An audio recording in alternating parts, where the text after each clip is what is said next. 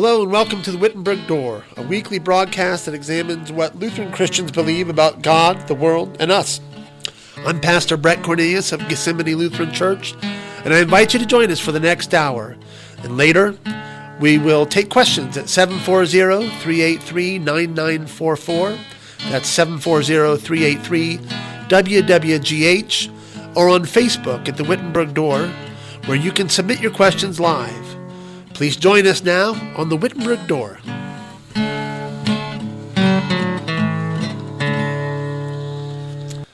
Good Friday morning, everyone, and welcome to the Wittenberg Door. I'm Pastor Brett Cornelius. I'm pastor at Gethsemane Lutheran Church, and today I'm with you for the next hour until noon. And uh, today I don't have my friend and bodyguard, Alan Dean, so I'm feeling a little unsafe. But uh, we want to thank you all for joining us. Now, this morning we want to talk, take your calls. The number here, if you want to call in with a question or comment, is 740 383 9944. That's 387 WWGH. And if you like, you can contact us on Facebook at the Wittenberg Door Facebook group. You can submit your questions online and we'll try to address any questions or comments you may have. So thanks for being with us. Usually here on the Wittenberg Door, we answer questions, uh, we cover stories, evaluate them according to a biblical perspective. Today we're not going to do that because I want to discuss with you um, kind of an understanding of Scripture that we have. And uh, I'm going to start by asking the question what is Scripture? Now, for most Christians, we believe that Scripture is God's Word. It's the way that God speaks to us through the apostles and prophets, their writings. We believe that God has spoken to us through the Scriptures. Um, at the end of our lessons, and when we're in our divine service, and at the end of our lessons, when the lesson is finished, the, the reader will always say, This is the word of the Lord. And the congregation responds by saying, Thanks be to God. That's because we have an understanding of God speaking to us through the holy writings of the apostles and prophets. Now, uh, for most of Christian history, people have believed that. They've responded with the same liturgical response that we do in, on Sunday. Um, in play in churches all over the world and uh, throughout Christian history. In modern times, uh, in some of the uh, mainline churches where you know certain customs and traditions are still held to, they may still say, This is the word of the Lord, and the congregation still respond, Thanks be to God. But in some cases, uh, those churches have taken a position on Scripture that's not entirely in accord with uh, the historic Christian church. And so they may say that, uh, you know, the, the, the Bible is a book written by men uh, who had ideas about God, maybe uh, inspired thoughts about God, but what the text of Scripture says is not the very word of God. In our congreg- our our denomination, the Lutheran Church Missouri Synod, very much disagrees with that position. We we uh, we say we confess about Scripture what Peter says in the second epistle of Peter when he says that no prophecy of Scripture was uh, ever came about by an act of human will but men moved by the Holy Spirit spoke from God. Uh, or in some versions say men spoke from God as they were carried along by the Holy Spirit. So we, we believe Scripture is God's Word. But if once you establish that, once you establish what we call the authority of Scripture, then the question becomes what is the purpose of Scripture? Why does God give us the Scriptures? Uh, so the first question is what? What are the scriptures? The second question is why?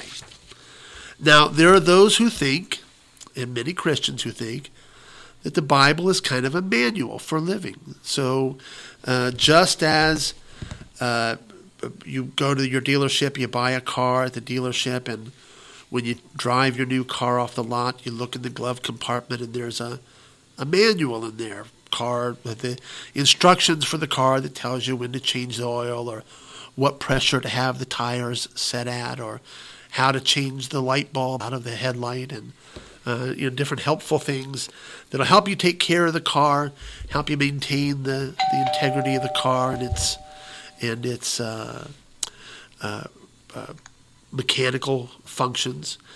Uh, and so Christians sometimes approach the scriptures with uh, the same idea in mind that that just as uh, you get a manual for your car, the human machine comes with a manual as well, and that manual is called the Holy Scriptures.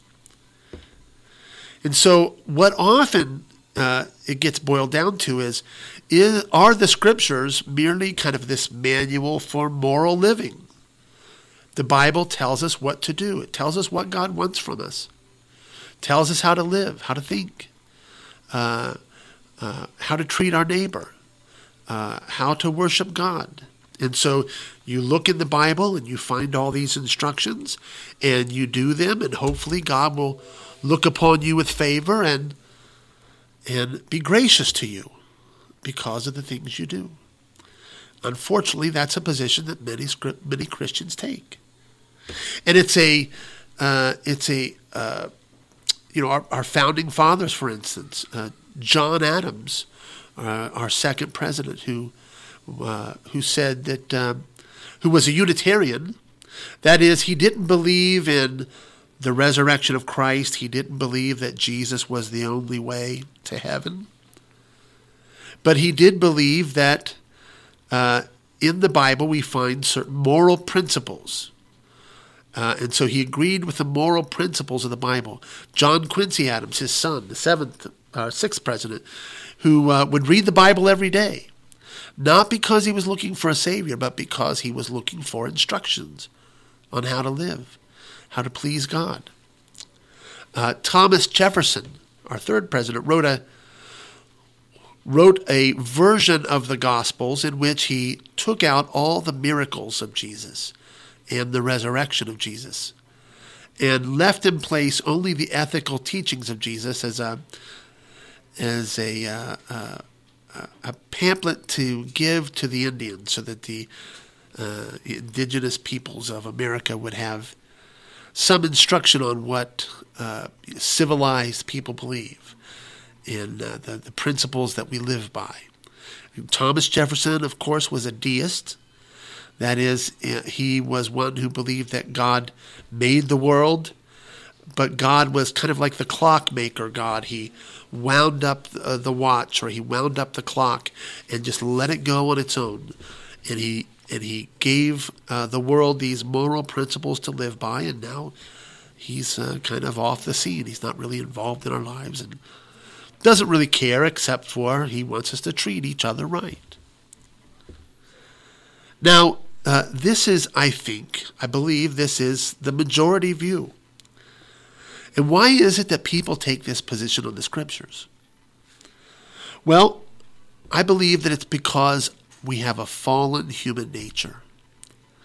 And that fallen human nature is always trying to find a reason, find an excuse, or, or uh, pry God's love out of heaven by our works.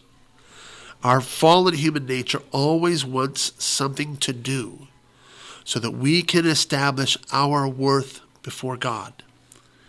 And so many many uh, many people who uh, confess they were Christians have believed in this kind of this uh, what is called an opinion of works. How do we get into heaven? We get into heaven by being good. We get into heaven by being moral. We get into heaven by pleasing God. And so we want to work our way to God, and the Bible becomes the manual that tells us how to do that.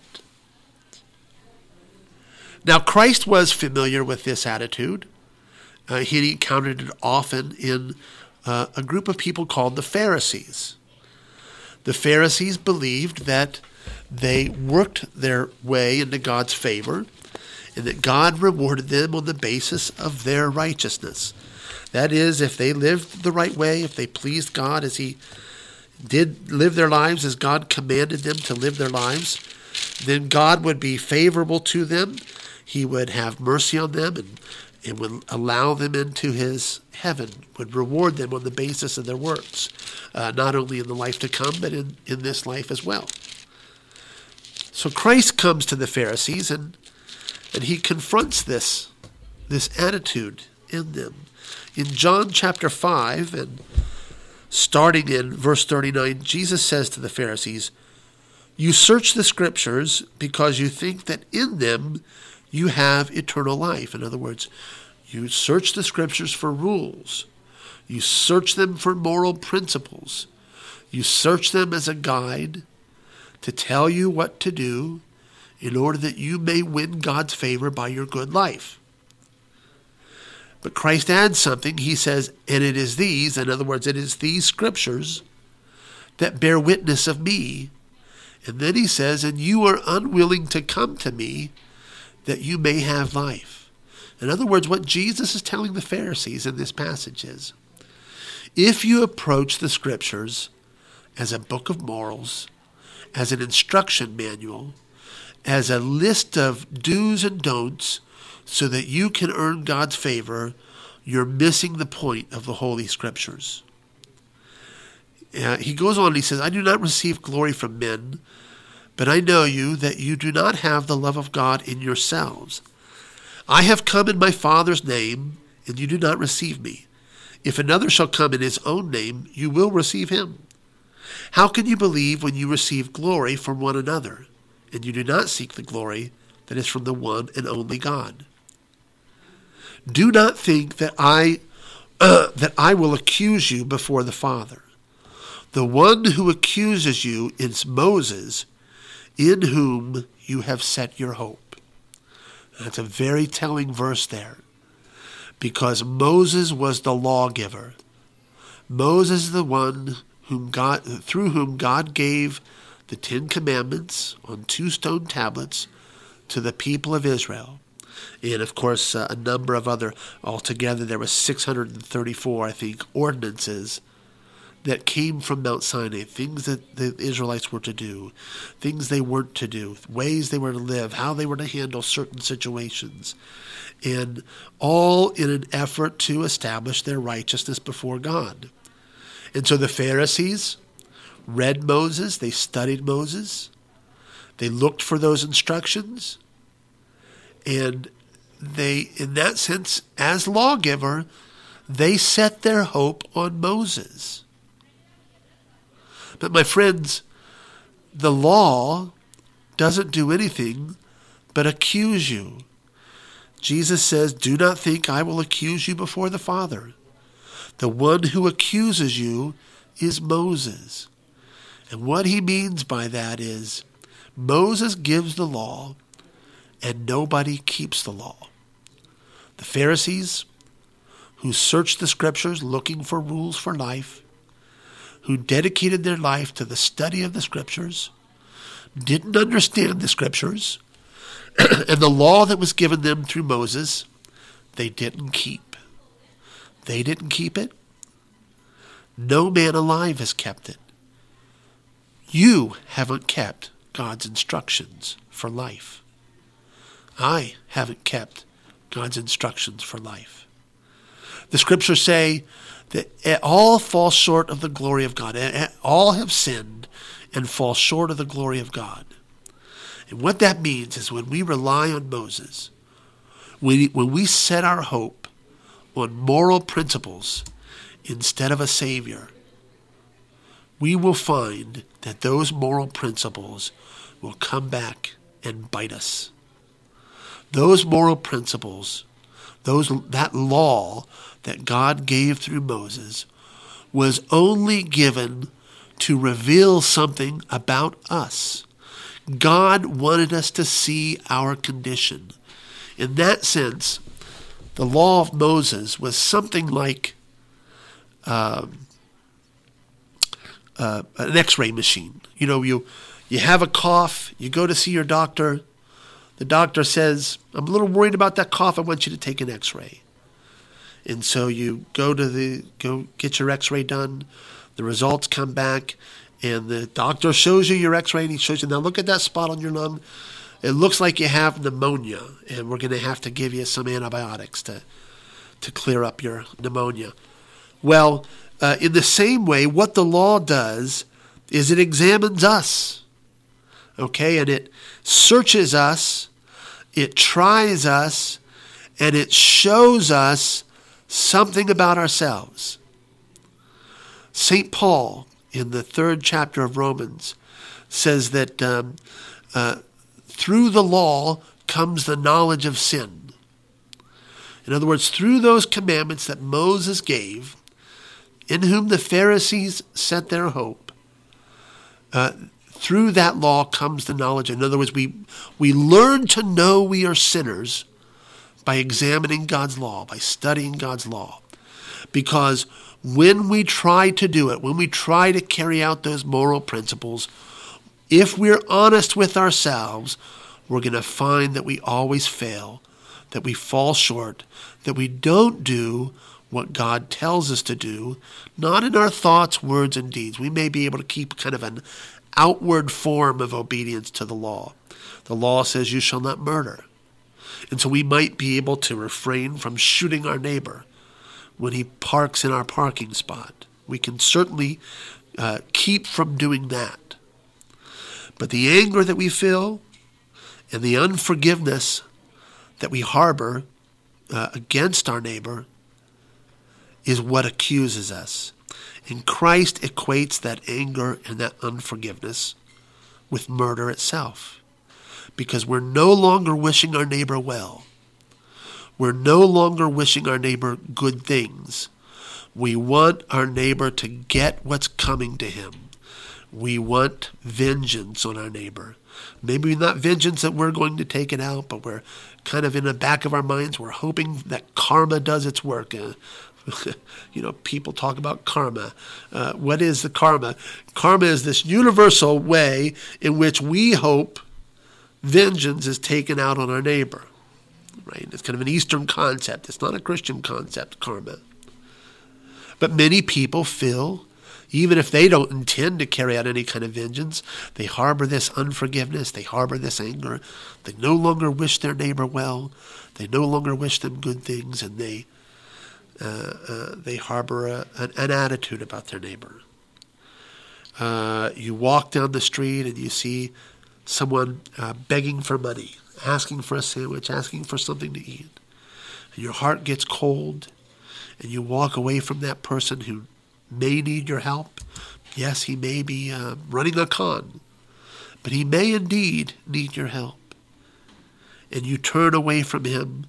You've done the same thing Christ says as as murder that individual. And so, uh, just that one commandment, you shall not murder. What does it primarily do for us? Folks, it accuses us. It shows us our sin. It shows us ourselves as we really are. So Jesus says to the Pharisees, Do not think that I will accuse you before the Father. The one who accuses you is Moses, in whom you have set your hope. And then he says this For if you believed Moses, you would believe me, for he wrote of me. But if you do not believe his writings, how will you believe my words? In other words, what Moses gave them, what the Pharisees understood Moses to be, was a lawgiver. But Moses also is a prophet. Moses doesn't just come to us with the law, he comes to us with the gospel. Now, uh, Moses wrote the first five books of the Bible Genesis, Exodus, Leviticus, Numbers, and Deuteronomy. And throughout those five books, there are uh, certain prophecies that Moses teaches us. For instance, right after the fall, in the first few chapters of the, of the Bible, the third chapter of the Bible, when Adam and Eve do what God has commanded them not to do, they take from the fruit of the tree of the knowledge of good and evil, they eat it in disobedience to God, and they incur condemnation because of their sin. And immediately, even in those verses, God comes to them with the gospel and with mercy and with love and with the intention to forgive. He says to the serpent, I will put enmity between your seed and her seed. You will bruise his heel, but he will crush your head. And Christians have understood that as uh, what, what has been called the proto evangelion, the first gospel, the first utterance of the gospel, which, uh, which means that that verse the serpent who worked such evil and worked death and worked sin uh, through temptation, uh, worked death into this world. Uh, his work that spoiled the world with Adam and Eve's help. Uh, God would send a Savior, the seed of the woman, someone who would descend from Eve, who would crush that serpent's head, which is exactly what Christ does at the cross when he dies for sins and he crushes any power that sin has to condemn us and he uh, uh, washes away sin through his blood. Right? it's a wonderful thing. What's right there in the third chapter of, the, of, of Genesis, in Moses' writings. And uh, God had pronounced death on the day that they sinned. And what instead happened was something else died. Someone else, some some other creature died. For God took the nakedness of Adam and Eve and he clothed them with the skins of an animal. That means something had to die as a substitute in the place of Adam and Eve.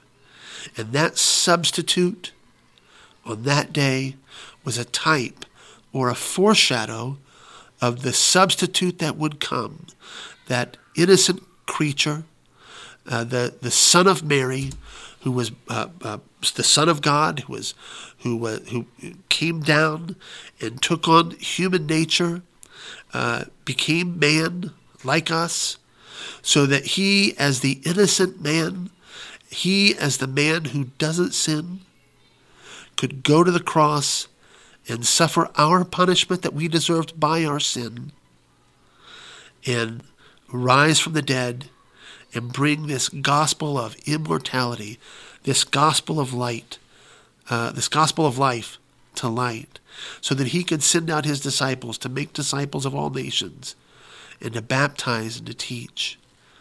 And uh, so when Moses is is writing his first five books of the Bible, he's not only writing the law, but he's writing about the Savior. We see it in, in things like the offering of Abraham, of Isaac by Abraham.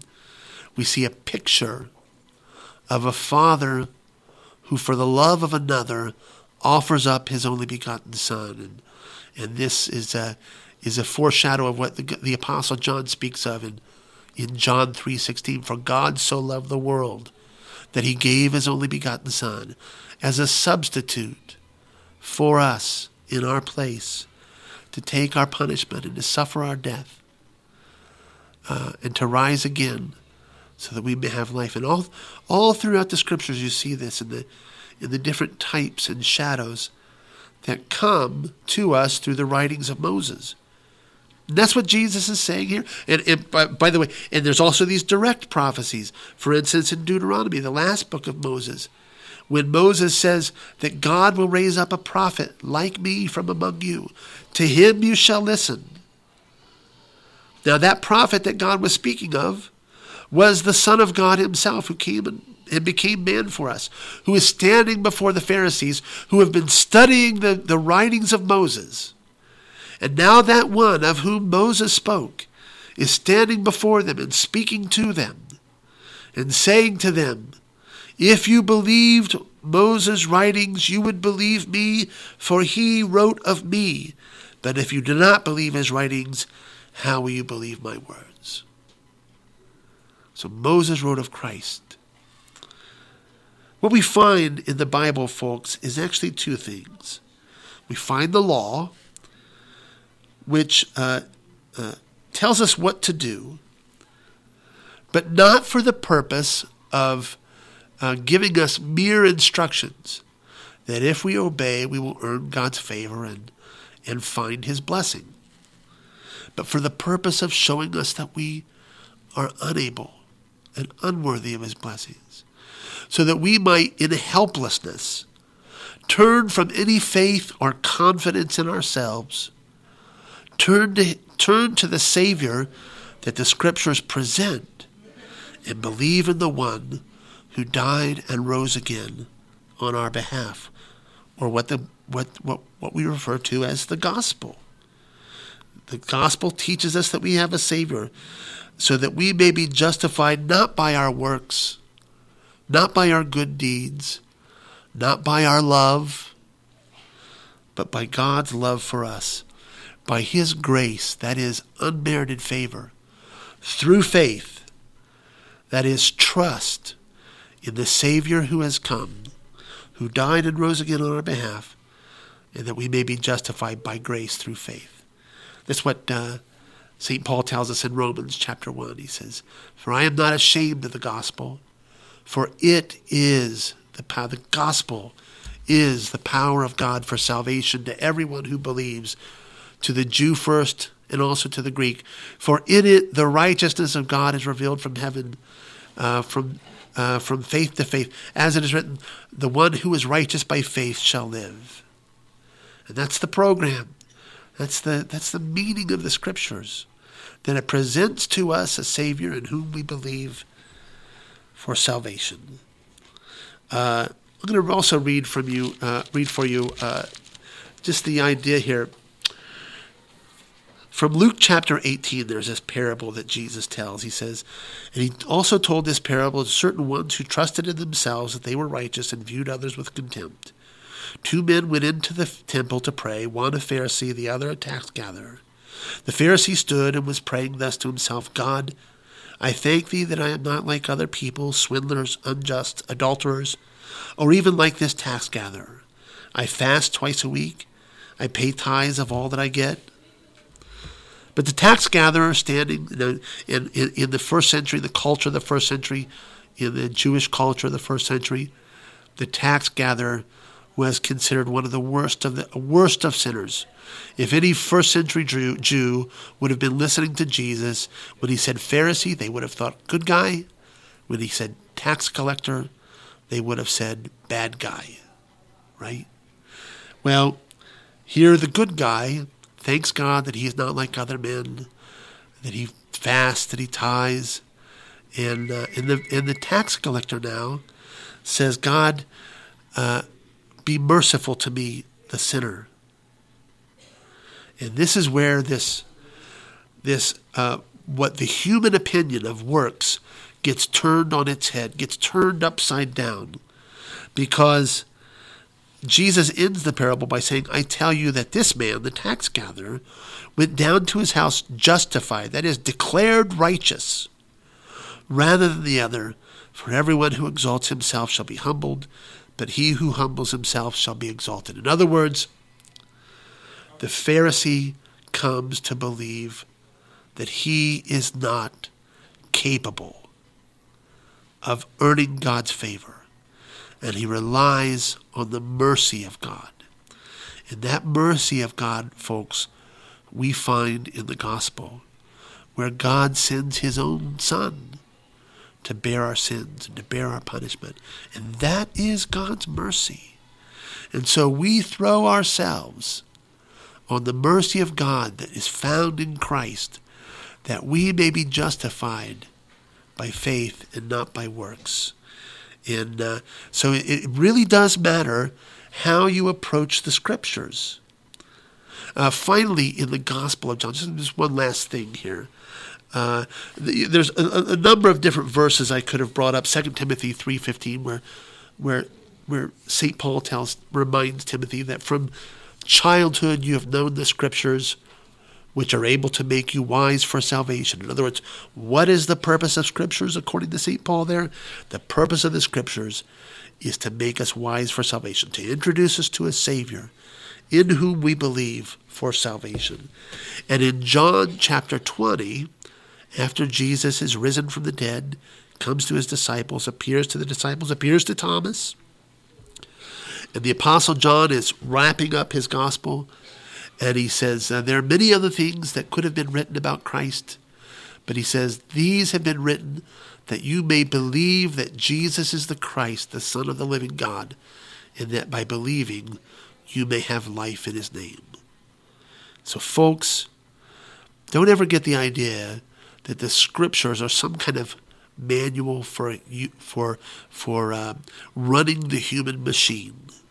Uh, some list of instructions or moral principles that if we adopt, we will earn God's favor, that we will stand before God as righteous because we've lived the way we should have lived. None of us have lived the way we should have lived. You haven't lived the way you should have lived. But God has sent you a Savior so that you may be saved in spite of the way you've lived, that you may be saved because of the way that Jesus lived, perfect and righteous in thought, word, and deed. And you get the credit for his good life, just as he got the credit for all your sin, for all your murderous thoughts, for all your adulterous thoughts, for all your idolatry and, and trust in money and things and people and power, in all the ways that you've offended a holy God.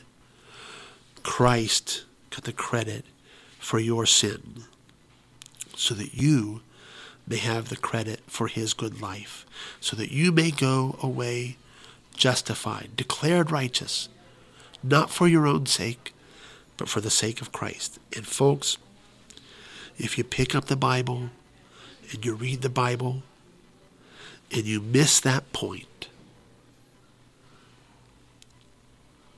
then you've missed, just as the Pharisees missed, the whole point of the scriptures. Jesus says, You search the scriptures because you think that in them you have eternal life, he says to the Pharisees. It is these that speak of me, and you are unwilling to come to me that you may have life. If you set your hope on moral principles, if you set your hope on God's law, then that law on the last day and, every day subsequent to that, that law is only going to accuse you it's only going to tell you and, and, and, and point out how you've fallen short. And so if you if you only put your hope in that, then you've missed the whole point of the scriptures because the scriptures are given so that we may find a Savior and we may have the salvation that God prepared for us in and through Jesus Christ. Amen. And that's my lecture for the day.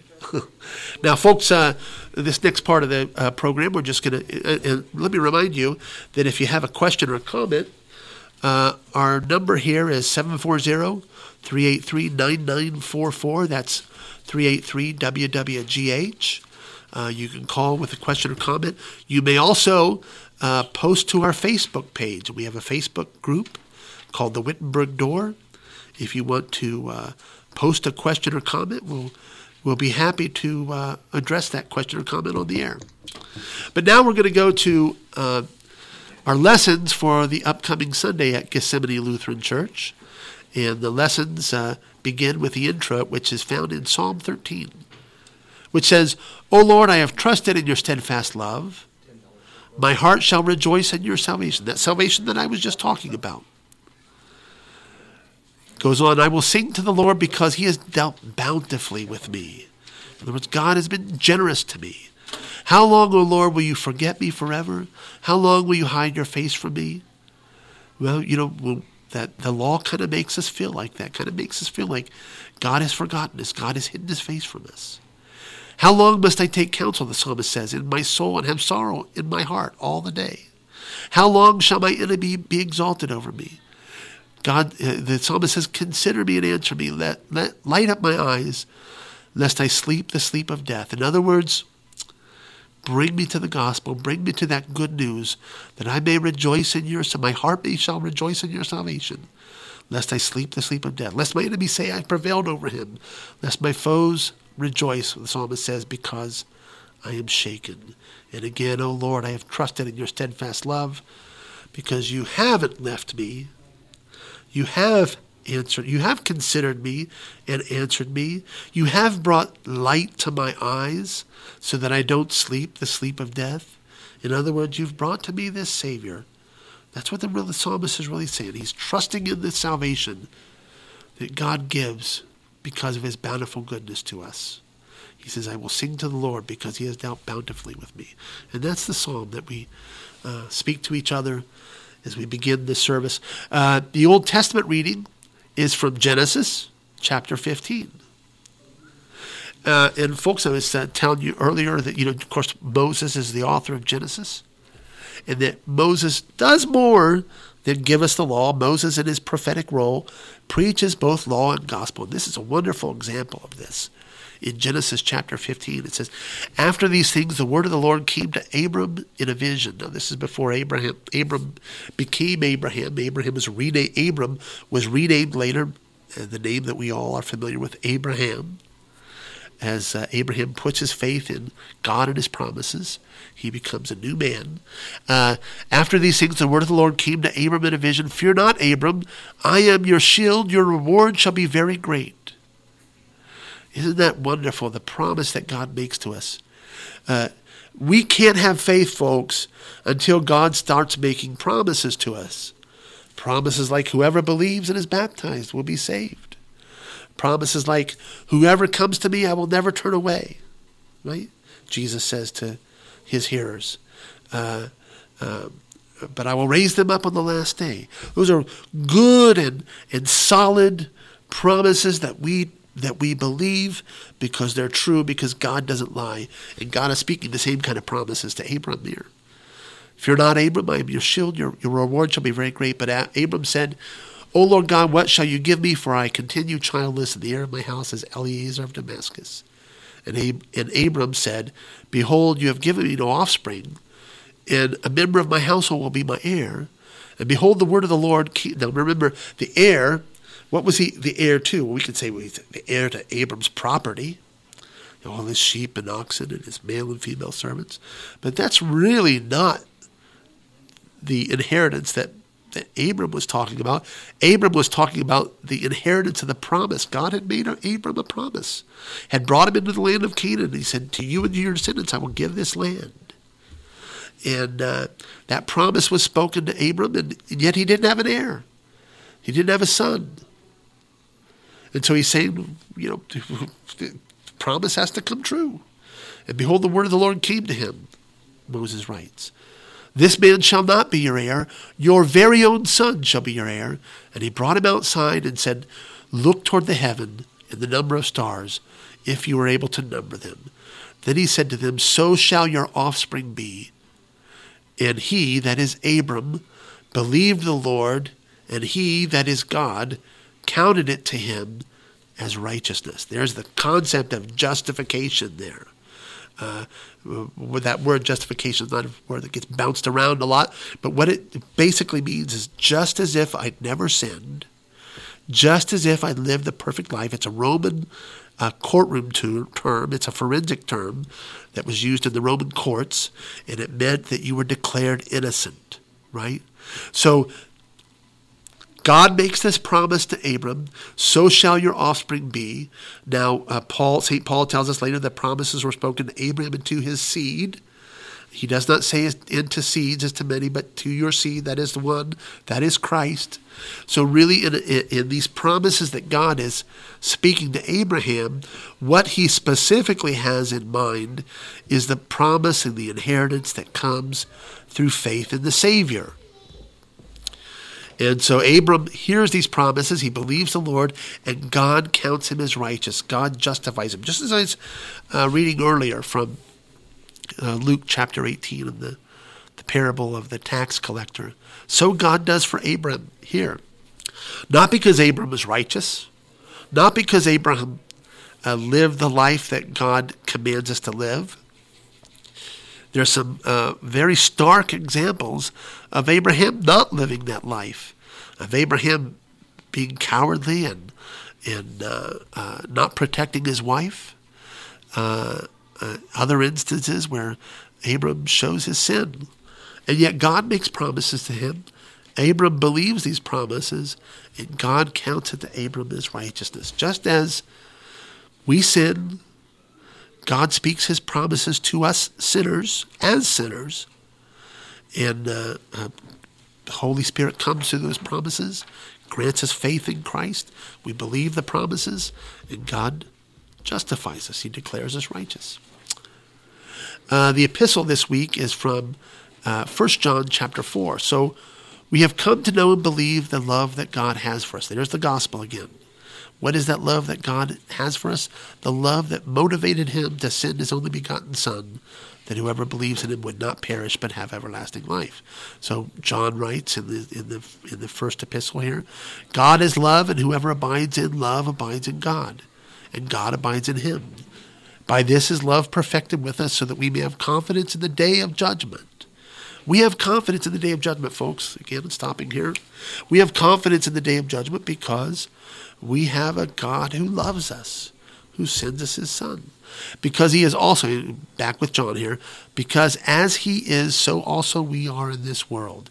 Now, what he's saying there is that this love of God that saves us, this love of God doesn't kind of remain dormant or dead in us, but it begins to produce uh, certain fruit, certain Christ-like fruit. So for so it's fair to say that when someone uh, believes in Christ and becomes a Christian, there should be evidence of their faith, and, and the evidence of their faith is that they begin to live uh, haltingly, not always, not perfectly, but they begin to love as God loves. And so, as God is, so we also are in this world. We begin to love God, we begin to love our neighbor. And that's what, what, what John is telling us here. That becomes very important for the gospel lesson, by the way. John says, There is no fear in love, but perfect love cast out fear. That is God's perfect love. Cast out our fear. He says, For fear has to do with punishment, and whoever fears has not been perfected in love. In other words, uh, you know, if we if we fear God's judgment, then we haven't really truly believed in God's love. We love, John says, because He first loved us. It's God's love that that uh, uh, saves us. It's God's love that rescues us. It's God's love that begins, not perfectly, but begins to change us. If anyone says, John says, if anyone says, I love God and hates his brother, he's a liar.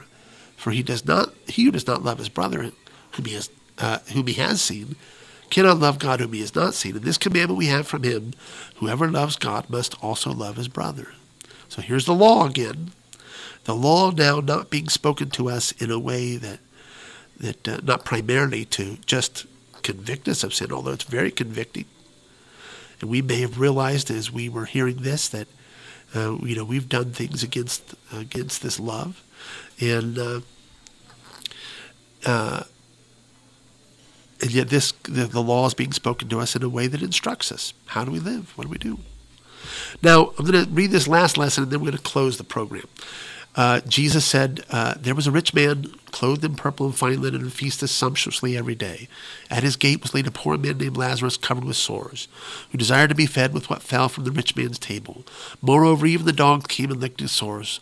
The poor man died and was carried to Abram's side.